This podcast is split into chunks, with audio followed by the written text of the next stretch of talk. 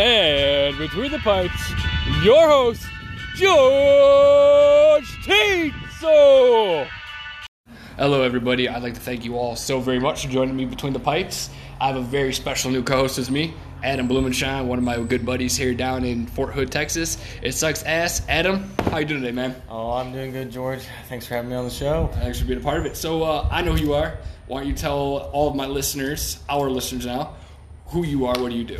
All right, so uh, I'm a country boy from back home in Ohio. Um, grew up on a farm, still live on a farm. Diehard sports fan and uh, firefighter on the part-time days. So still a eventual full-time goal, but as of now, the farming keeps me pretty busy. So Good stuff. All right, bud. So obviously, I know what you do in the army. Tell everybody else what you do. uh, I'm a truck driver, 88 Mike, same as Mr. George here, and we like to transport the goods around. Uh, the all only thing good on folks transport is a hard time. All right, so uh, we all know you're a sports guy like myself. That's why you decided to be on the show with Oh, me, yeah. which I appreciate. So, what have you been doing during this quarantine that everybody knows we've been locked down for? Um, I honestly don't do a whole lot. Um, throughout my, throughout my day, some like to go work out, do a little running. Um, pretty into basketball as far as playing it. Okay. Um, so I go out and shoot some hoops. Uh, we got some cornhole boards. Toss that around. and You any then- good at cornhole? Uh, average. I'd say Yeah, man, average. I was good last night. Sergeant Pratt was terrible. oh yeah. Oh my God, Dexter and Hillbilly were killing us. I, my back was hurting from carrying the team a little bit. Yeah, I, I'm, I imagine. Yeah, I have my good days and bad days, but then after that, I like to chill out. I got a PC. I play Call of Duty pretty oftenly on. Yeah. What? What? Um. Uh, Fine. There. What system do you use? Oh, I got, I uh, well, I use my Xbox account, but being that we don't have all the uh, luxuries here, Oh. didn't didn't decide to invest in another TV or Xbox, so I pulled my laptop out and played Oh, games. so how does that there. work? Because I really I don't use laptops to play games or computers. So how do you play from your Xbox account on your computer? So with Call of Duty, they make it pretty easy. Um, everything in Call of Duty is run through uh, Activision, Mm-hmm. and it's like a, a I want to say like a global network Okay. that PlayStation, Xbox, or computer can all play with each other. Yeah. Um, you can use the same accounts for any of them, uh, which makes it really nice to keep all your stuff. Pretty But- gnarly. Yeah, so throughout the day you can find me, you know, killing some folks on Warzone and See, taking the dubs. If you see, get killed by Adam Almighty 22 out there, you know who's got you. I am no good at Call of Duty. I don't play. We live literally five, four blocks away from each other, and I still never see you throughout the day because you're either playing or you're outside when I'm inside, or you're inside when I'm outside. And so yeah, that's why I just figured I would ask all those cool little. Why the hell do I have a pop up on my computer? Don't worry, I'm cool with that.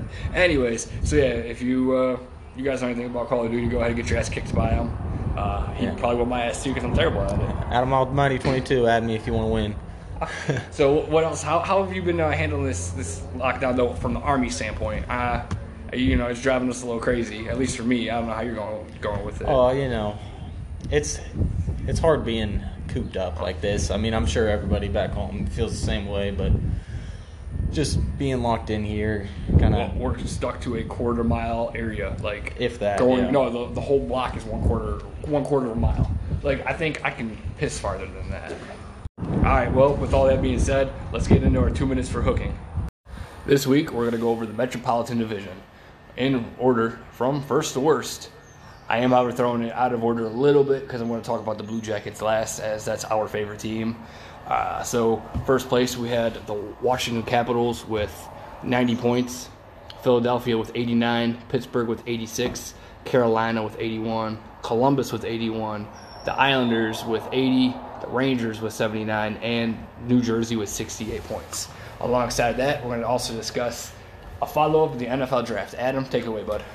All right, today probably only going to go over the first round. Probably won't dig too deep into it, but I do have a few surprising picks, a few intriguing guys that um, I'm excited to see what they do at the next level. So look forward to discussing that with you, George. Hey, you know more about the NFL than I do with all that fun stuff. I just pay attention to hockey and, and baseball. Shoot. All right, well, let's get in it, shall we? Our first team up, we're traveling to Washington to see the Capitals. Their top five scorers this season are John Carlson, 75 points, 15 goals. Alexander Ovechkin, 67 points with 48 goals. Nicholas Backstrom, 54 points with 12 goals. Jacob Vrana, 52 points with 25 goals, and Evgeny Kuznetsov, 52 points with 19 goals. The goaltenders this year, the usual, Braden Holtby with 48 games played with a record of 25, 14, and 6, a GAA of 311, and a save percentage of 89.7. And he was backed up by Ilya Samsonov with 26 games played, a record of 16, 6, and 2, with a 255 GAA and a 91.3 save percentage. Now, Adam, as I'm looking here at these numbers, Braden is looking kind of rough this season. He only 25 wins on 47 or 48 games, and his GAA is high this year. Yeah, I, when we were rambling earlier, we got to thinking. I, I do believe you said his uh, normal save percentage is up in the low 90s, 91, 92, right in that area. Yeah. So being at 89, I don't know if it's a little bit of age getting him or just an off year, but definitely with the cap still being in first, their offense is Yeah, really that's- keeping them afloat here. And how about this backup with you know 16 wins with 26 games played? It's not bad. No, and he's young too. Uh, only 22 years old. Uh, definitely got a lot of potential. Could be a um, high value High value. here in the next few few years. He could be the backup or the replacement too. I mean, Braden's only 31 if I'm not mistaken, but he's getting up there in age. You know, most goaltenders can make it to about 37, 38 when they play at the high value. But if they notice that his play is declining, it's a business. It is. You gotta let go of the guy and do what you gotta do. But like you had said, the offense is striking. I mean, shoot, Ovi's got 48 goals again this season. You know, eh, they're they're getting everything done. They've got a great uh, plus minus differential. I mean, shoot, they got 25 plus this year, which means that even with the lack of Holtby, they are still getting production from that top line. You know what I mean? Absolutely, and, and honestly, in my opinion, the uh, the age of paying uh, older, uh, more experienced goaltenders high dollars to be your goal, uh, goalie is is kind of fading out of the way here. You know, these younger goalies are coming in and they're just performing better off the bat, and you can pay them less. And I wouldn't be surprised to see more of a change and start seeing some of these goalies not get as big contracts later on, and a lot of teams just rotating new goalies in every few years. We saw how that played out for the Panthers. They signed Bobrovsky for you know seven years, seventy million dollars, and he's got a mediocre record this season. Uh, he's just barely over winning, and his numbers are way low this season. You know, Absolutely. so know I, I like what you're noticing there with the possibility of bringing in and keeping younger goaltenders every. I mean, with that being happened, it's a gamble because that new goalie coming up is always going to be hit or miss. But that's why you got got to develop them in the uh, AHL or the ECHL, wherever they're coming from. it's always going to be a hard, hard decision for the general managers and coaches because having that older goalie with experience, such as Holtby, is always you know what you got. Mm-hmm. You know whether that's great, good, or average. You know you're always going to get most of the time with these older goalies that are still in a pretty decent play. But I tell you, some of these younger goalies are really, really shining on certain nights. Oh yeah, we got a couple of them coming up in the Metropolitan. We'll talk about here in a minute. And now we're gonna fly west and head over to Philadelphia. Top five points leaders for Philadelphia are Travis Konecny with 61 points and 24 goals. Next is Sean Couturier with 59 points and 22 goals. And third is Jacob Vorsak with 56 points and 12 goals. Fourth is Claude Giroux with 53 points and 21 goals. And fifth is Kevin Hayes with 41 points and 23 goals. All right, and for the goaltenders, we have Carter Hart with 43 games played, a record of 24, 13, and 3, a GAA of 242, and a 91.4 save percentage. Followed up by Brian Elliott with 31 games played, a record of 16, 7, and 4, with a GAA of 287 and an 89.9% save percentage. Now, I know Carter's 21 years old. Looks like he's taken over to be that uh, that prime goaltender to, to be between the pipes every night. But Brian Elliott, at 34 years old, still playing 31 games and has a pretty decent record here. Um, you know, do you expect them to keep sharing loads like this, or do you expect Carter to gradually work his way up to more starts and Elliott to be eventually let go, or you know, be that seasoned backup bud? Yeah, this this is interesting because one of those um, uh, teams you'd like to see finish the season out uh, to see what they really did because Carter Hart, being uh, that young, definitely doesn't have a lot of experience, but by golly, he has shown that he can perform at the NHL level. I mean, 91.4 save percentage um, is pretty darn good, uh, and Brian Elliott's still right there with uh, 89.9. So I mean, they're they're neck and neck, but Yeah, I, I think Carter Hart might be the uh, new goaltender there.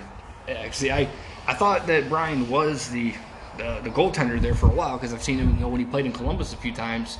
I don't remember ever seeing Carter Hart, and then uh, this year I see his name there. Like, holy crap! Like, I mean, if he's that young and he's that good, I, I wish him a you know a good career. Shoot. Absolutely, yeah. They're one of, another one of the great uh, young goaltenders we have.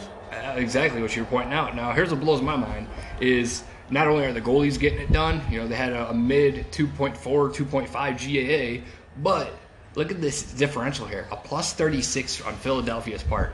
You know, it means the offense is turning on all cylinders, and the goalies are doing what they need to do to help out the rest of the team, right? Absolutely, yeah. That that's really an interesting stat because one of those things that kind of goes unnoticed. You know, you don't doesn't catch your eye, and then you get to looking, and it's like, man, they they really are playing it together yeah. as a group. You know, yeah. they, like I said or to you before offline, we call those the intangibles, man. Like, you know, there's a plus 36. Is it the defense? Are the players step up and do what they need to do to break up passes? Are the goaltenders on islands, but they're just that damn good? You know, they, that, that's that's one thing I like about hockey. That's one thing I like about all sports is what do players do that you don't see on film, that you don't see on a stat sheet. You understand? Absolutely, yeah. It makes makes a big difference. So, all right, well, that's all for Philly. Time to go a little bit more west. We're gonna go visit the Pittsburgh Penguins. The top five scorers in the Steel City are Evgeny Malkin, 74 points with 25 goals. Bryan Rust with 56 points and 27 goals. Sidney Crosby, 47 points and 16 goals. Chris Letang, 44 points and 15 goals. And Jake Guentzel, 43 points with 20 goals. The goaltenders out here for the Steel City, none other than Matt Murray. 38 games played with a record of 20, 11, 5, a GAA of 287, and a save percentage of 89.9. Followed up by backup Tristan Jarry with 33 games played, a record of 20, 12, and 1, with a 243 GAA and a 92.1% save percentage. Now, what's crazy is you brought this up to me earlier. Matt Murray's only 25. He's been playing with Pittsburgh for four or five years now. And you know, he was the guy that replaced the great Marc Andre Fleury. So to see him be that young blew my mind. Again, a young goaltender. But the fact that his backup, Tristan Jarry, who I quite frankly had never really heard of because every time I've seen a Blue Jackets game, it's always been Murray or Marc Andre Fleury for all the games I've been to. And he is a solid backup too. Like he's got a 243 say a GAA and a 92.1 save percentage. That's pretty good. It is. And when you look at his stats and break it down, you know, 33 games played versus 38. Um, for playing as many games, and granted, I, I don't believe he has the experience that Matt Murray does. Yeah. Having a higher save percentage, um, three shutouts, Matt Murray only has one. Um, they they got two good goalies. I mean, that's that's a hell of a one-two punch right there. It is. If I mean, you, you, you just brought up how good he is, and the fact that Murray had been either injured or the amount of time he didn't play due to rest or whatever the case would have been, that you can rely on your backup that much and have not saying that he's better than Matt Murray. I mean, like I said before, there's a lot of things that people could have done that helped out Jarry with, you know, breaking up passes and, and just filling the lanes properly on shots. You know, uh, but like you said, these guys are both young. They're one's got a lot of experience, one you, you know still says pretty inexperienced, but he's getting it done. So absolutely, I, I, think it speaks a lot to their defense too to be able to keep two goalies. Um, you know, one with a little more experience, like you said, and one with not to have similar stats. I mean, that defense is is putting in some work. And you know, when you, you break it down, Pittsburgh's got 224 goals for them, and they've only given up 196 goals. So they've got a plus 28 goal differential. So like you're, you're right. The goalies are getting it done, and the defense is helping out where they need to be used and that's that, that's a paramount thing when it comes to any sport is making sure your guys are there. And people don't realize how much defensemen really put in the work. It's not even just the defensemen. It, you see the forwards that you know they they back check and they get it all done. So Pittsburgh's team, you know, obviously we're Blue Jackets fans, but Pittsburgh is and a phenomenal team every year. They get it done. They they know how to play together. Uh, that's for sure. You can definitely tell when you watch them the way they rotate, the way they move around the ice. Uh, They- communication. yeah. They just they have it all together. They they're like the military: shoot, move, communicate. they, they get it done. Yeah. And you know what else blows my mind as I'm sitting here looking at these top three teams right now. They're all separated by four points or less. Washington's got 90, Philly's got 89, and Pittsburgh's got 86. The Metropolitan is anyone's division, you know, up to the very end every year. Very seldom do you ever see one team lock it up early. You know. It, it's for the past couple years. It has been a really competitive division. I mean, it's it's taken till the end of the year for um, the final teams to lock in their playoff positions. I mean, you're not having multiple teams weeks out from the season's end clinching their spot. I mean, it's it's a fight to the end. Yep, and I tell everybody I talk to, I don't care who you are, what what division you root for, your favorite team. The Metropolitan is the toughest division because you can see here, even all the way down to the the Rangers and Islanders, they're only 11 points difference. All from first to seventh place is 11 points. With 12 games left in the season, or 13 right now, you know if somebody had to lose a lot of games and somebody had to win a lot of games, but you can still make that push to the playoff, make that wild card. Yeah, that that keeps it interesting. Exactly. It's enticing to watch. It, that's that, that's the beauty about it. And so now we're gonna go a little bit south, visit Raleigh, and go to see the Carolina Hurricane. Your top five in scoring this season are Sebastian Aho with 66 points and 38 goals. Next is Teuvo Teravainen with 63 points and 15 goals. Third is Andrei Svet- with 61 points and 24 goals. Fourth is Dougie Hamilton with 40 points and 47 goals. And fifth is Martin Necas with 36 points and 16 goals. Hey, buddy, you uh, I think you misread that. It's supposed to be 40 points with 14 goals. What I say? Instead 47. 47 goals, you'd be tied with Auston Matthews. That'd be pretty uh, pretty exciting, wouldn't you say? And the goaltenders on the season, their number one guy between the pipes, Peter Mrazek. He had 40 games played with a record of 21, 16, and 2, a GAA of 269, and a save percentage of 90.5. His backup, James Reimer, with 25 games played with a record of 14, 6, and 2, with a 266 GAA and a 91.5% save percentage. And we're not going to talk about the other three guys that filled in here and there throughout the minor leagues and emergencies and whatever else the case may be, because quite frankly, they don't matter. Am I right, buddy? Oh yeah, it such small amount of games played. I mean, one, three, and four, and not not a substantial difference to their season. And Exactly. focusing on the top two is, I think, the way to go. Basically. So, you know what what's crazy here is despite Carolina being nine points out of first, there's my German coming out of me, nine, uh, nine points out of first, they still have a plus 29 GAA, or not GAA, goal differential, excuse me. I'm all over the board today. That's pretty cool. Um, and like I said, it's still anybody's anybody's place to take over the next couple games because hasn't put in stone has not been put in stone yet. But Bettman's talking about letting the season play out. We'll discuss that here in a little bit. But Carolina, they've been great this past couple of years. Like they've been up and down. They've been hitting the wild card consistently. I'm going to take a stab and say they break the top three next year. Yeah, I'd, I'd agree with you there. I mean, if they do let the season play out, like I know we're all hoping they do, they are going to be a team to watch. I mean, not many games left, but they they could bump up there in one of them top two spots. I mean, it wouldn't take a whole lot. I No. mean, they've got the potential. They've got the players to do it. Yeah. I mean, I mean, shoot, we were talking about Aho. The dude is super young. He's one of the more talented forwards in the league. All right, and he just signed an extension for I think four or five seasons. So they got their centerpiece developed in Carolina.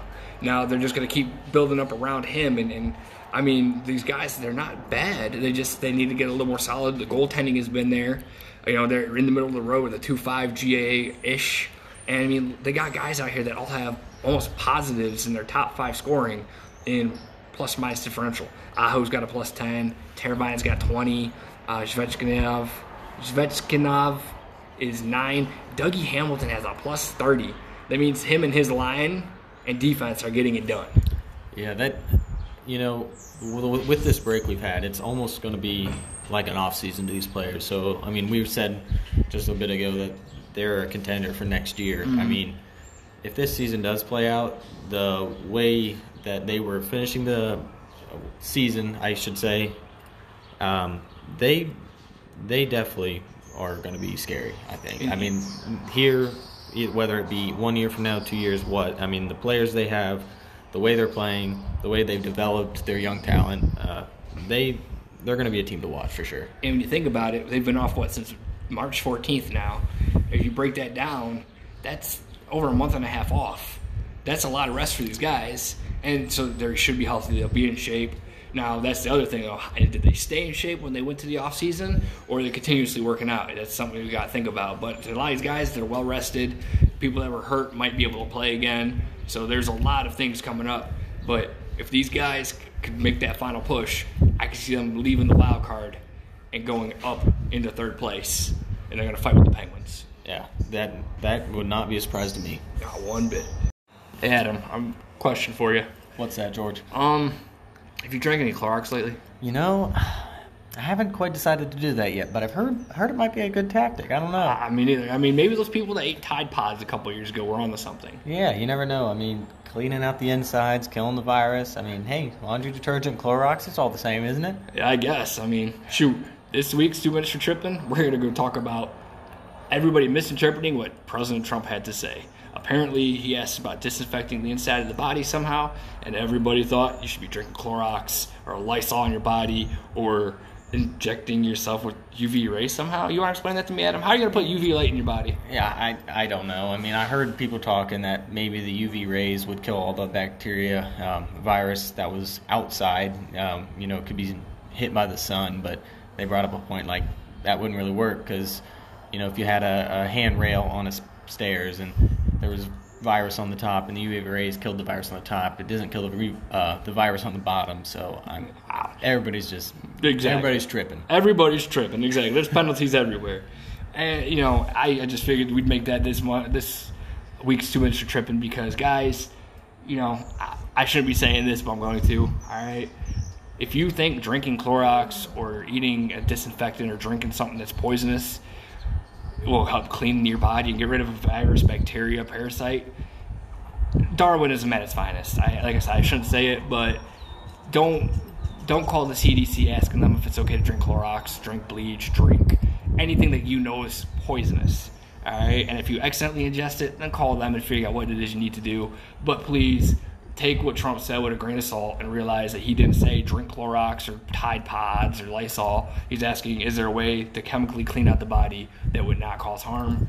And a lot of people are freaking out about it. So be safe, be smart. Call your local CDC if you have any questions, but do not consume anything that has a poisonous label on it, please. Yeah. If you didn't know, uh, Clorox will cause harm. So. I don't think that's quite what Trump meant No. by chemically cleaning the body. I mean, it's not. But some people misinterpreted it. Some people they don't like Trump, so they went straight to that. Some people really didn't know what he meant. So whatever the case may be, everybody just make sure you're smart about it and take care of every take care of your kids, your husbands, wives, whoever it is that you're with, and don't do anything that may cause more bodily harm because you ingested a form of poison. And that's this week's two minutes for tripping. Next team up, the New York Islanders. Their top five scorers on the season are Matthew Barzal, 60 points and 19 goals. Brock Nelson, 54 points and 26 goals. Anders Lee, 43 points with 20 goals. Josh Bailey, 43 points with 14 goals. And Jordan Eberle, 40 points with 16 goals. The goaltenders were Thomas Greiss, 31 games played with a record of 16, 9, and 4, with a GAA of uh, 274 and a save percentage of 91.3. Followed up by the starter, Semyon Varlamov, with 45 games played, with a record of 19, 14, and 6, with a 262 GAA and a 91.4% save percentage.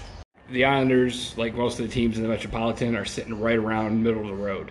I mean, if you look at the standings, they're only 10 points out of first place, and they're easily, you know, with, with uh, what, 14 games left in the season. Yeah, they can make a run for the wild card, pushing both Carolina and Columbus out, pending or not pending, pending any rough play by either one of those two teams. yeah, absolutely. And, you know, like with Columbus being there, 70 games played, and the Islanders only 68. I mean, they, they've got ground that they can cover up easily. I mean, sure, their offense isn't maybe performing to the best this year, but I mean, they're pretty middle of the road, I'd say, across the board. I mean, no one's really having a great year, but no one's really having a terrible year either. I mean, yeah, go, go ahead, bud. they're pretty average all around. I mean, Take a look at their goaltenders too. You know, uh, most people used to talk real bad about their goaltending a couple years back. You know, you look their their stats are middle of the road as well. You know, they they're not outperforming themselves, but they're not god awful either. You know, it's just like the intangibles. How well is the defense holding up for them? How well are the goalies? And the goalies' numbers are right around the middle.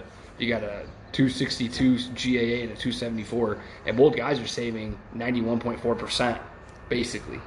Yeah, I mean, makes you wonder. I mean, the goal the, it, when you look at the stats, the goaltenders don't look like they're doing too bad, really. I mean, it's not just the offense is, isn't producing the goals for them like they I, they hoped coming into this year. I think. I mean, they've only got a negative one goal differential. That's a, well, it's not a plus, but you know, theoretically it is. Yeah, it's not not too bad comparatively.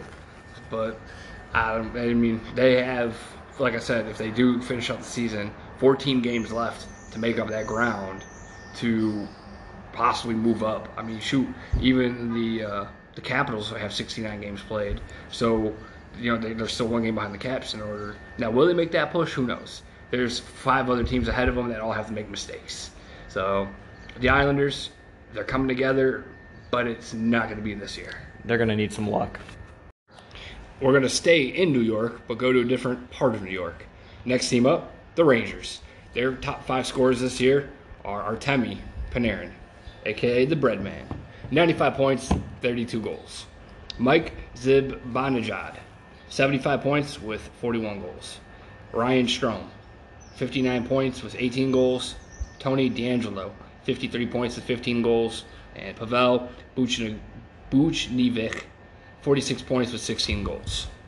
As usual, Henrik Lundqvist was the starting goaltender for the New York Rangers. His record this season was 30 games played with a 10, 12, and 3 record, a 316 GAA, and a 90.5% save percentage.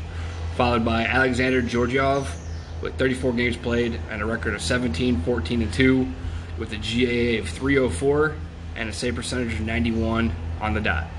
And then the backup from there, Igor Shesterkin, had 12 games played with a 10 and 2 record, a GAA of 252, and a 932 save percentage.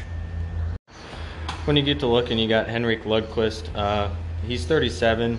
You know, he got injured this year. Age is kind of becoming a factor with him. Still, obviously, I think he's still the top paid goalie in the NHL. Yeah, as far as I'm concerned, his contract still has him as one of the top paid men, yes. And I mean, still, still a good goalie, but I wouldn't be surprised when this contract ends. He tires and sails off off. in the sunset. Yeah, Yeah, with that being said, uh, I mean, it's, I guess it's good they got these two younger guys playing. That Georgiev guy, he's a, a decent backup. He's been up and down in their farm system a couple of times. But this Igor Shesterkin, I mean, for him being as young as he is and getting a call up, 10 and 2 is not a bad record at all. no, and that save percentage, ninety three point two. I mean, that's that's pretty good. That's I mean, that's near the elite level. it is. I mean, it, Go ahead. it's going to be a battle, I think, for uh, uh, the starting goal position. I mean, you got two guys, both capable. Yeah. I mean, it, it it'd be an interesting thing to see this offseason how it all plays out. With If they do continue playing off the season, I think Shesterkin's going to take over for as the backup, but they're going to gradually increase his workload. Put Henrik, assuming he's healthy and everything, he's going to step back, and they're going to transfer who has more games. Even though Lundqvist is a fan favorite, you got to realize it's a business. You got to do what's best to win. So um, I see it coming out that way. Is Henrik will start. Igor's going to be the backup. This Georgiev guy, he might get sent back down, uh, but this is going to be Henrik's last season coming up. He'll be 39, riding off in the sunset. Um, and that's just the way I see the goaltenders playing out next year. yeah, I agree with that. That's that would that would work out well for him, I think. I, I think so too. At least keep him up there to learn and develop, or yeah, keep Henrik up there to develop the next man, and then bring Igor up to be his backup. And then when Henrik retires, sign another goalie, back him up, or if you guys want to keep Georgiev, keep him there too. I mean, these are all viable guys. Their their save percentages are all over 90%, which is great. The only rough spot is both Georgiev and Lundqvist had over three GAA, which is going back into the average level. So it means they're they're stopping their shots, but you know they're they're stopping a lot of them, I should say. But you know, volume means I could stop, you know, 37 shots a night and only allow give up three goals if they're hitting me 40 times. Now it makes my save percentage kind of buffer and look better than it really is. So I haven't watched enough of the Rangers to know whether or not these guys are giving up a lot of goals. Is it on the defense? But I mean, their save percentages are looking good. So I guess they're, they're getting volume blocks basically. Um, anyways, that's that's the Rangers in review. And actually, as we were looking through, they they have an 18 year old on the team, Kuko, I believe his name was Kako. He's only 18. He's already making pretty big strides here, with uh, 23 total points. You know, coming up out of nowhere, the age of 18 and making making a splash in the league is uh, pretty pretty nice. So here's the hoping out that you know these young guys are are coming up in the league and getting things done for the Rangers. Because when you look at it, you know, like I said, they're only 11 points out of first. The Metropolitan has always been a toss-up, and it's it's something uh, quite cool to see. You know? Yeah, that this division is the hardest division by far. I think. I mean, Yeah. You look at all eight of these teams. I mean, no one's really extremely far behind. No. I mean, they're all neck and neck. No, don't get me wrong, Boston, Tampa, and Toronto are all great teams. Like they are a powerhouse themselves, but they run away the division every year. Whereas, yeah, sure, Pittsburgh and, and yeah, Philly or not Philly, Washington always have the top two spots, and then three through eight for the Metropolitans open. But they're always within six to ten points of each other. That's why we say the Metropolitan is the hardest division.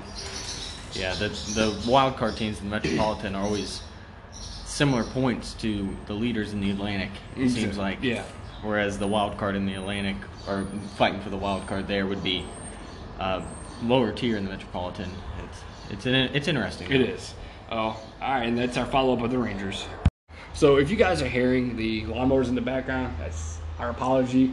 Kind of have to record outside, too many people inside, and I'd rather you guys listen to the birds chirping and lawnmowers in the background, and maybe a little bit of wind than hear some of the crazy shit that goes on in the barracks, where you wouldn't be able to hear us at all because you got people playing Madden or Call of Duty or I don't even know, sleeping, snoring, talking about beating the hell out of each other or jerking off in showers. Like I said, it's a pretty crazy ass world out there. However, Moving on to the Devils' point scores, you have Kyle Palmieri with 45 points and 25 goals, Nikita Gusev with 44 points and 13 goals, Nico Hischier with 36 points and 14 goals, Jesper Bratt with 32 points and 16 goals, and fifth, Pavel Zacha, 32 points and 8 goals. This year's starting goaltender was Mackenzie Blackwood with 47 games played with a record of 22, 14, and 8, a GAA of 2.77, and a save percentage of 91.5. His backup was Cory Schneider with 13 games played, a record of 3, 6, and 2, a GAA of 3.53, and a save percentage of 88.7.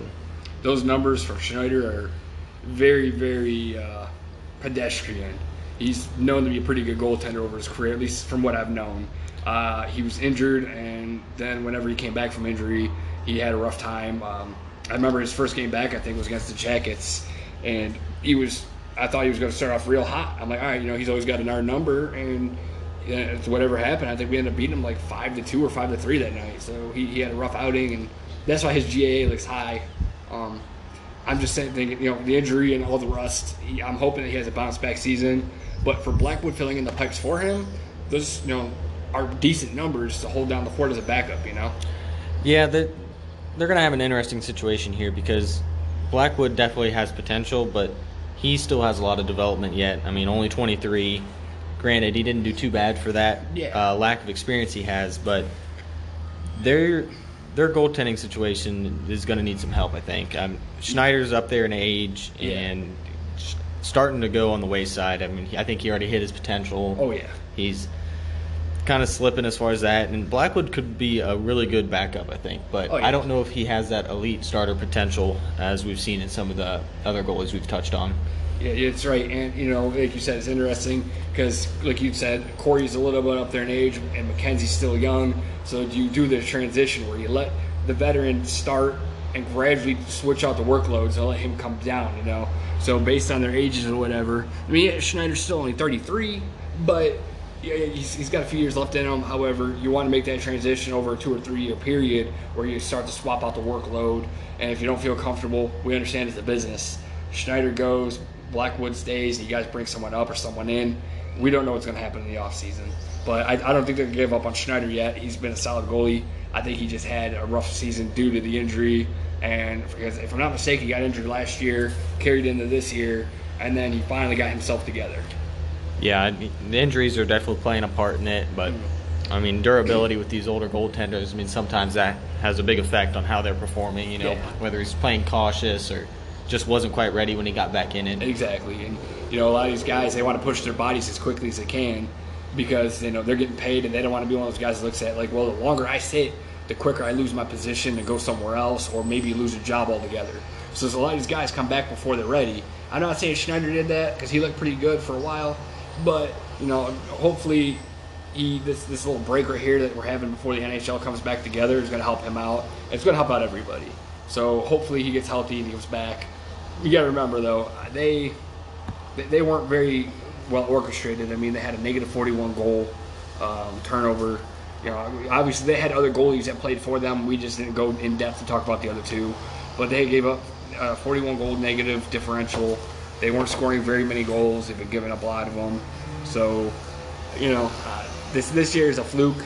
You know, I remember when they brought up all their young talent a couple years ago. It was great. They, they played very well, and I'm, I'm hoping that maybe they can bring it back together and not. They're not going to win the division, but they're going to close that gap from that 12 point difference that they have, or not not 12 points, uh, 22 points from the Ranger or not Rangers from New Jersey to the Capitals. That's a 22 point difference. I'm hoping they can close that gap, come in within 10 points, keep the Metropolitan as tight as it usually is. Yeah, that differential is by far the worst in the division. But when you look at the roster, I mean, they are pretty young. Yeah. I mean, not a lot of experience. Um, they definitely could put in some work, and I Oh. could see them closing the gap here next couple of years for sure. Yep. So you know the Devils, yeah, they they're in hell. They're sitting at the bottom. Last but certainly not least, your Columbus Blue Jackets in fifth place. Their top five scorers this year were Pierre-Luc Dubois, 49 points, 18 goals. Gustav Nyquist, 42 points with 15 goals. Zach Werenski, 41 points to 20 goals. Oliver Bjorkstrand, 36 points to 21 goals. And Nicky Figs, 31 points with 10 goals. The two goaltenders this season for the Columbus Blue Jackets were Jonas Korpisalo, 37 games played with a record of 19, 12, and 5, with a 260 GAA and a 911 save percentage. Followed up by rookie goaltender Elvis Merzlikins, who had 33 games played with a record of 13, 9, and 8, with a 235 GAA and a 92.3% save percentage. You know what blows my mind, Adam? Elvis is a rookie. Yeah, uh, He- and he. Sorry to interrupt, but he did not start the season well. But No. boy, did he come on and shine. He was 0 and 8 for his first nine games. right? one of the games that count um, because I think Jonas come in and ended up getting the W for them. But look how he turned it around. He he was god awful, and he ended up the season with a 235 GAA, a 92% save percentage, and he was tied for first place in shutouts as a rookie. Uh, if that doesn't have Calder Memorial Trophy written all over it with those numbers, I don't know what is. However, goalies don't get much love.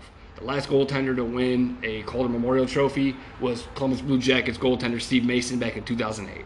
So, is it able to happen again? Who knows? But both these goaltenders just signed a two-year extension. They're both 26 years old. I think they have a real solid future as the goaltenders. They could split time evenly. They could go back and forth. I feel like they weren't ready to give up on Korpisalo after his knee injury. He came back, and I mean, the dude still had all these record highs for him 19 wins, 12 losses, the whole shebang. Uh, you know, it's kind of hard to look good when you're backing up elite goaltender Sergei Bobrovsky for four years like he did. And to see Elvis come in and fill in that hole while Jonas was injured blows my mind. Yeah, if the if the Jackets play this right, I mean, you could have two elite caliber goaltenders splitting time. I mean, you're gonna have to keep them both happy. You know, that's it's a business in the end, but I mean, the options are endless here. I mean, we could be set for a long time. Now, you know what blows my mind here is the Blue Jackets were the second wild card team, all right, or they were they were jockeying for the second wild card position. Uh, I think they just fell out before the season came to a, an abrupt close. The Jackets are a negative seven goal differential, right? But when you look at this roster here, I'm gonna I'm gonna go back over to you got people like uh, Lilja, um, Kukan, Mathieu, Peeke, uh, Shores actually traded for. Um, got McKinnis Robinson. and, and Carlson, Robinson, all these guys, and they're Gerbe even, little five foot four Gerbe. All right, all these guys, they may as well have been the Cleveland Monsters with how injured they were and depleted. They were in a playoff push with an entire AHL team making up the bottom two lines and three of their defensemen. You know, imagine if they were healthy and Corpy never got hurt and all these other guys didn't have to miss time due to injury. Yeah, coming into this season, I know a lot of people were skeptical because obviously key departures and no one knew what it was going to look like. They didn't know what the lineups were going to look like, how Torch was going to do. But I mean, wow, they they showed flashes of brilliance at times. And here's what else blows my mind is the, the team was in a playoff push with very little goal production. So that shows that once the goaltenders and defense got their, their stuff together, that it was good. I mean, their top scorer was Bjorkstrand with 21 points, followed up by defenseman Zach Werenski with 20 goals. So that's kind of crazy. A defenseman who's only 22 years old, not only is a smart, elite defensive player, but he plays that rover position so well that he could come up and score goals acting as a forward and then go back on defense and do what he needs to do. He does, however, have lapses. I've seen him get, just get lazy out there sometimes with easy passes and turn it over in crucial moments, leading to game-winning goals on the opposing team. Those are things that need to get cleaned up. Again, he's still a young player. The whole team is basically, like I said, AHL players going out there. Yeah, and that I think that speaks a lot to the job Torch has done this year. I mean, being able to get these, like you said, second and third or third and fourth line guys that were all from the AHL to compete at NHL level. Uh, I mean, that's that was brilliant. I mean, I don't know how he did it, but kudos to him. Yeah. I mean, all these guys are making contributions too. Everybody that came from the, the minors has goals, has assists. You know, they have the intangibles that you can't see on the ice, like broken up plays. I mean, you got Nate Gerbe, who stands at five foot four, trying to fight guys who are six foot two because they hit his his teammate. Like he's trying to fire these guys up. You know, and then they've had all these injuries too. And then you got guys who've signed massive contracts that aren't producing either. Wennberg's on a six-year deal for you know 36 million. He hasn't lived up to it. Um, you know, then they got key offseason decisions to make on people like Bjorkstrand. Are they, you know, they're going to re-sign him, but is it long term or another restricted contract? And then you got other decisions like, you know, um, Josh Anderson, who's still restricted. What's going to happen with him?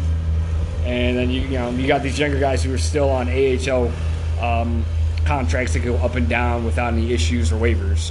So the Blue Jackets have a lot of decisions to make this off season.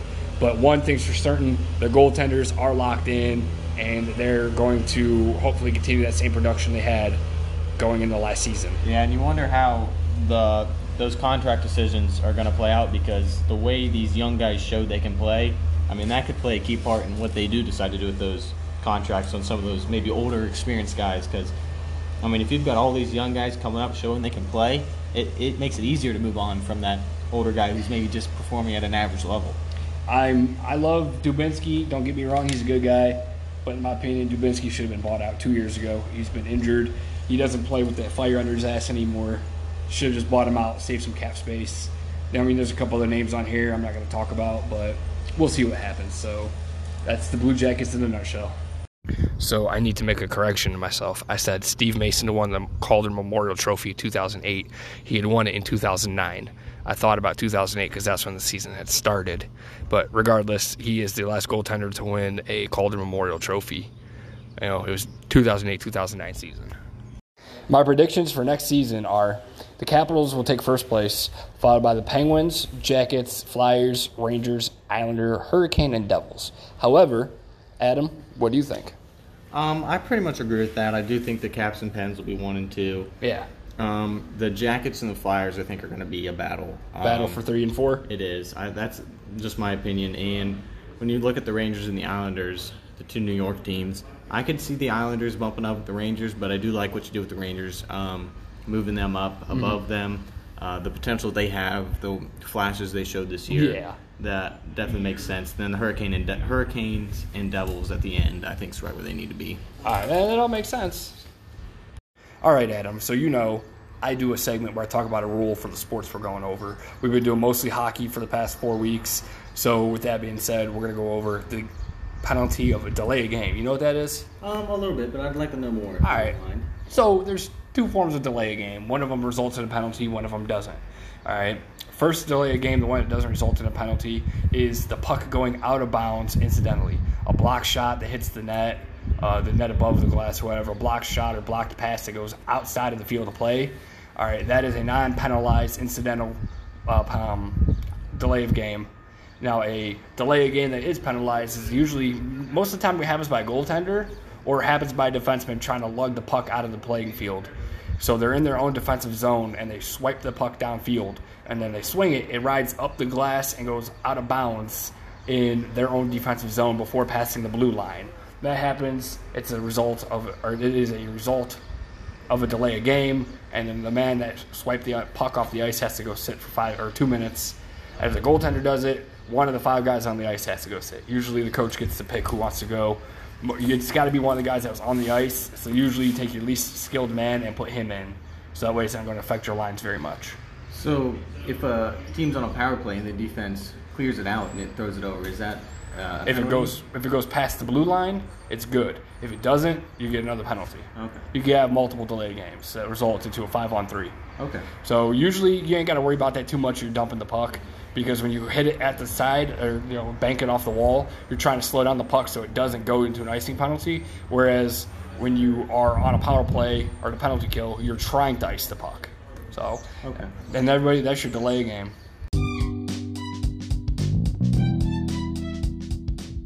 I know a lot of my viewers are friends and family from Ohio. I'm hoping to expand because I'm still mostly in Ohio.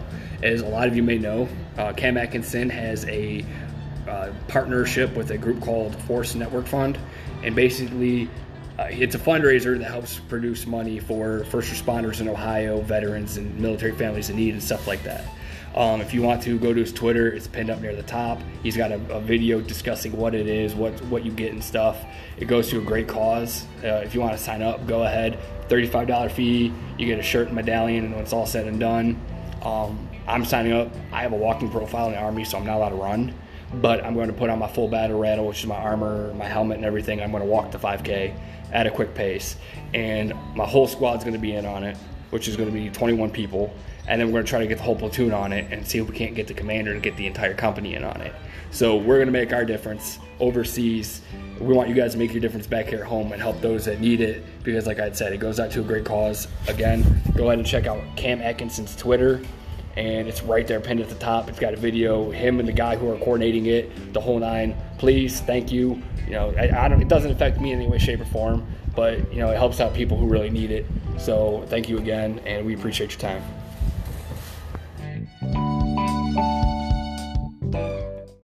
And we're going offside, so we're going to review the top 10 picks and some real big shockers in the National Football League 2020 draft. Adam, take it away. All right, to recap your first round top 10 picks, you had number one overall to the Cincinnati Bengals, Joe Burrow, the quarterback from LSU. Number two, Chase Young, defensive end, went to the Washington Redskins. At number three, the Detroit Lions picked Jeffrey Okudah, a cornerback from Ohio State. With the fourth pick, the New York Giants took Andrew Thomas, a tackle from Georgia. With the fifth pick, the Dolphins took Tua Tagovailoa, a quarterback from Alabama. The Chargers selected Justin Herbert, a quarterback from Oregon, followed up by the Panthers, who took Derrick Brown, a defensive tackle from Auburn. The Arizona Cardinals took Isaiah Simmons, a linebacker from Clemson, and with the ninth pick, the Jacksonville Jaguars took cornerback C.J. Henderson from Florida. And with the tenth pick, the Cleveland Browns took Jedrick Willis, tackle from Alabama. Now, George, I don't know how much you follow the NFL. Yeah. Um, you're a Browns fan, yes. being from Cleveland. Um, the Browns felt a huge need taking the, that, that, tackle. That left tackle, and the fact that this guy wants to help mentor, get mentored by Joe Thomas. Joe Thomas is going to go to the Browns organization and teach this kid how to transfer from right tackle to left. Now remember, he only played right tackle because he was the blind side protection for Tua at Bama. Tua is a left-handed quarterback. Right. So he's basically was the left tackle. You know, yeah. Tua is going to be the only starting quarterback in the NFL this year that is left-handed. Yeah. So most of your left tackles protect the blind side. That's why the left tackle is normally mm. said to be your best tackle. Um, so he's definitely capable of making that change. I think he was the best tackle available. Um, I mean, he, granted, the Giants took Andrew Thomas with the fourth pick, but um, reviewing scouting reports and just hearing what everybody else was saying, it did sound like uh, Jedrick Wills had the most potential out of all of them. A lot of people were shook that we took uh, Willis instead of um, Wirf. Wirfs, yeah, because yeah, because Wirfs was faster or whatever. But when I looked at Will's um, stats, he he started 290 or yeah, 290. No, uh, excuse me, 229. I can't get my numbers right. 229 uh, snaps as the tackle for a passing play, and only allowed one sack in his entire career. Yeah, that That's volumes. right. And then uh, last year the Bengals um, took Jonah Williams, who was the left tackle for um, Alabama, which is kind of why he stuck to that right side. Exactly. Um, You know, but let's let's go into Joe Burrow. You know, Wonder Boy transfers from Ohio State, goes to LSU his first year, still is pretty much a nobody. His second year at LSU, the dude's a Heisman Trophy winner. yeah, the Put Athens, Ohio, on the map. Right, hometown kid from Athens. I mean, last year coming into, or starting this uh, past college football season, he was projected to be a six round pick. I mean, didn't have the best junior year. No. But then he broke almost every record LSU had to offer. I mean, Every record that the NCAA had to offer Yeah. that year. I mean- mean, it, was disgusting. The dude was just his his, his intangibles, what you don't see on stat sheets. This is up and up in no pocket to avoid a sack. Right. Uh, rolling, dumping out to the guy. He's he's got the arm, but he's not gonna go chucking it 80 yards downfield when he's got a check down guy right there, the safe route. right, the the intelligence of this kid is insane. I mean, he's older, you know, he's a was a fifth year senior. Most of these guys coming out now are juniors or uh, redshirt juniors. You know, they're younger, 21, 22 years old. Joe Yeah. Burrow was 23. He's played for Ohio State and LSU, two elite programs, and now moving on to the NFL. I mean, this You know this that kid. Sorry to cut you off, but the kid graduated from Ohio State in three years. Yeah. that's why he was instantly eligible from the transfer portal, redshirt, and then came back on his senior year. The dude could have left. The dude, you know what? He didn't. He wasn't satisfied with mediocre. He went out and he's striving to be the epiphany of what a quarterback or any athlete should be. And I don't think he's going to make a huge splash this year coming up. You know, he's got to make sure the team around him, a whole new system, everything. But give it a couple of years, this kid's going to be something special. I, I agree with you there. And if we move on into the first round later on, there's a few surprising picks. So in the first one that catches my eye is the Las Vegas Raiders selecting Damon Arnette, uh, cornerback from Ohio State at 19. Now, granted, I'm an Ohio State fan. Yeah. you are too. Of course. Um, we've watched this kid. We know what he has, the Mm-hmm. potential he has. But most scouts gave this kid a second or third round grade, and the Raiders to pull the trigger that early did surprise a lot of people. But I am excited. I think he can be an outstanding NFL cornerback. Yeah, for sure. You know, the surprise for me was the Carolina Panthers. I, I thought that they were going to go with an offensive lineman this year because, uh, you know, they, they have a radio show host down there named Nick Wilson. He's from Cleveland. He was the sports guy up here for many years. Uh, he was always talking about the offensive line having its problems down there in, in Carolina. So, to, in my opinion, I thought that they were going to go with an offensive lineman. Instead, they settled for a defensive tackle out of Auburn, Yeah. which again to me was a bit of a surprise. Yeah, this guy was the best, um, second best defensive lineman available behind Chase Young. He was the best defensive tackle. Now, Carolina used all.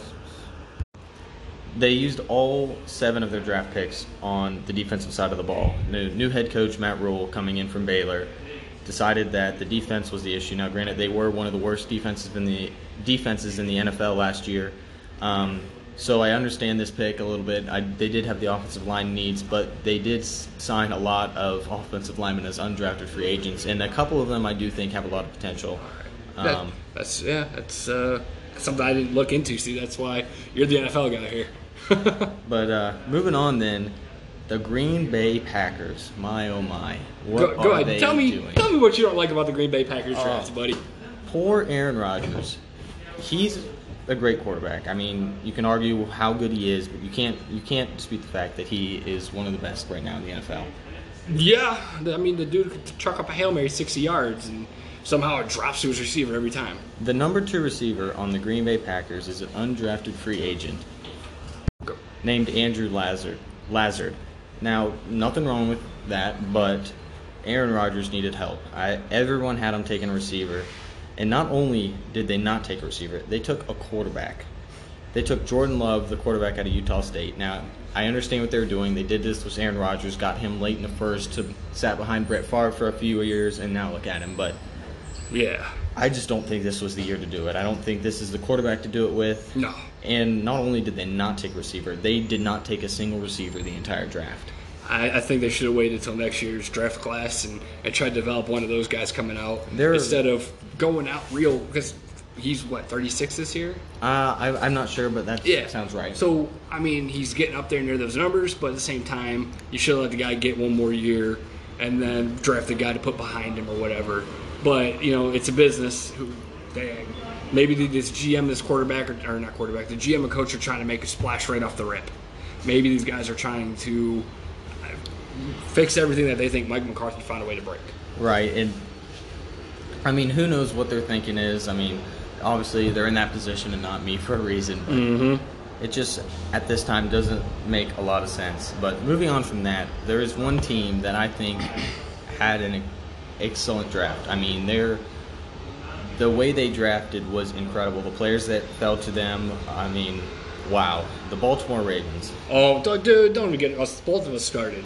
We're, Uh, we're both AFC North guys, Bengals, Browns, and then the Ravens come out of nowhere. And I mean, that second round seal, J.K. Dobbins blew us all away. Uh, I do not want to play this team twice a year. Because they got Mark Ingram who's going to run down your fucking throat. Oh yeah. And then you got J.K. Dobbins, who we all know can just zigzag in and out of you. Yeah, the first round they took a linebacker out of LSU, Patrick Queen, and I thought he, I thought he was the best linebacker in the class, and falling to them at 28 was unbelievable. That, that is crazy that, you know, not many teams pass up and think that they didn't need linebacker help. Linebackers are, I, I, they're an epiphany, man. They What you need them for, they, they stop the run game. They stop passing games over the middle. And for this many teams to pass up thinking that they, they didn't need him, Yeah, I mean, other than Isaiah Simmons, who Yes. he was an outside backer. he was an outside backer, but he also played a lot of nickel, a lot of safety. Oh my god, He was, he was he was the Jabril Peppers of as a linebacker. Jabril Yeah. for Michigan three four years ago played running back, every single defensive position except for the line. That's exactly what Simmons did. exactly, and you look at the second round, like you said, J.K. Dobbins. In the third round, they took a defensive tackle out of Texas A&M. Uh, they had three third, or excuse me, four third round picks, and they got a receiver out of Texas, Devin Duvernay, Malik Harrison, linebacker from Ohio State, and Tyree Phil- Phillips, an offensive tackle. And they, in by the end of the third round, they had filled all of their needs. I mean, running back to replace disgusting. Ingram, a defensive tackle to fill that line. They needed a new slot receiver because Willie Snead's getting up there. This guy, I think he was uh, 4.27 speed, something insane. That's crazy. I mean, they lost a couple linebackers in free agency. They got Patrick Queen and Malik Harrison. I mean, this team fell into some absolute gems. I, I don't understand. Like they they lose Ozzie Newsome from the general manager's position a couple years ago, and then suddenly the, the new guy to take over, the new GM, don't know his name off the top of my head, he fills in as if Ozzie Newsome never left. The, uh, these two worked together for a couple years, and then wham, Ozzie goes into retirement.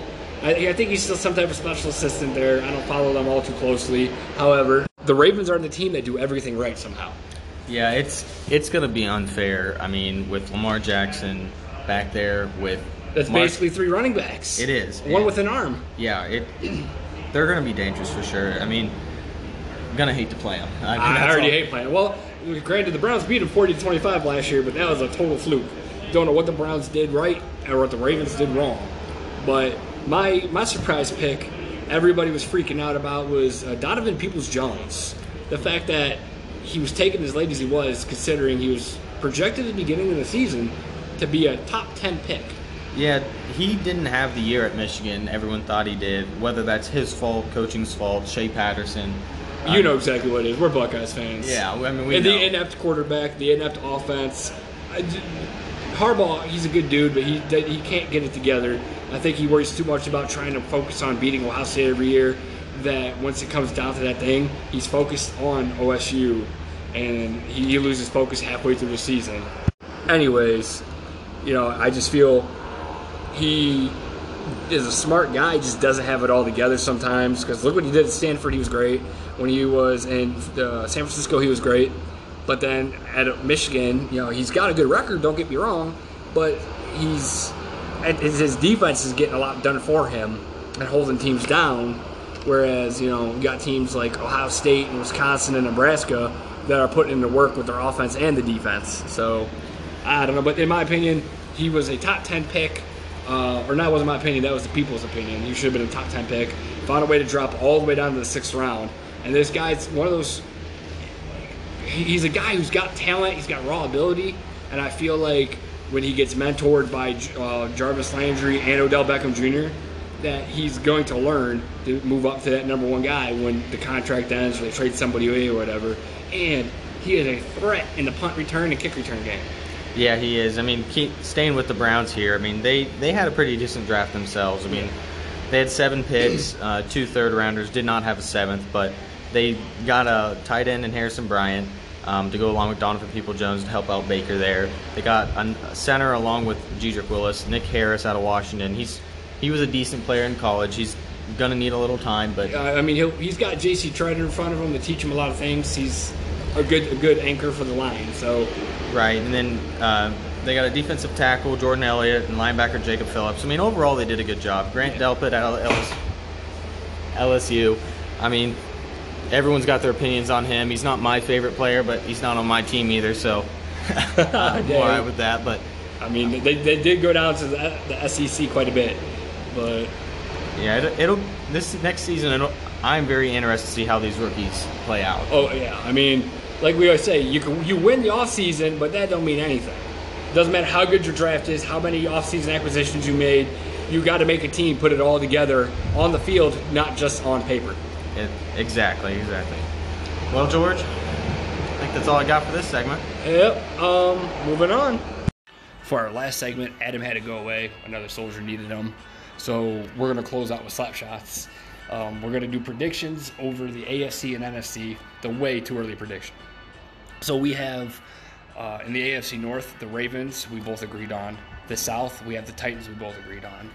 I have the Jets taking the East, and he has the Bills taking the East. Um, don't know. I just feel like the Jets are finally going to get their lives together, put a couple pieces together, and they don't have to worry about Tom Brady the whole way. However, I can see Adam's point of view for the Bills. We both agreed on the Chiefs for the West. For the NFC, I've got the Eagles and he has the Cowboys. Um, he thinks that their draft, everything put together, they got everything in place they need. The only thing that was missing was a competent head coach. Um, we both agreed on the Vikings. I picked the Saints and he picked the Bucks for the South. I just want Drew Brees to ride off in the sunset with his ring, get another one, and just go into retirement. He picked the Buccaneers because he thinks Tom Brady with Mike Evans and Gronk and OJ Howard is just it's too much for most teams to keep up with. So we're hoping that if it is the Bucks, you know, maybe being in the heat is going to be a little bit easier on Brady's body than being up in the cold all the time. And then we both agreed on the 49ers. So that's our way too early prediction. And on next week's show, we're going to start talking football. Uh, we're going to start off with the AFC North and do a recap and some predictions about that. So, again, it's that time of the episode. Time to call in the Zamboni driver. All right, special shout out to Kid Squabz for the music, K I D S Q U A B Z. Check them out Facebook and YouTube. And of course, huge shout out to my best friend Drew Valori for his cover art of the podcast. Check him out at atlascoverart.com. You or anybody you know who's looking for cover art for your album or anything else that you need art done for, look them look him up. He's a great man. He's got pre-made things that's custom. He's there to help you out. So, anyways, with that all being said and done, if you can't be on the ice, make sure your beer is. Stay safe and have a great week, everybody. Sorry.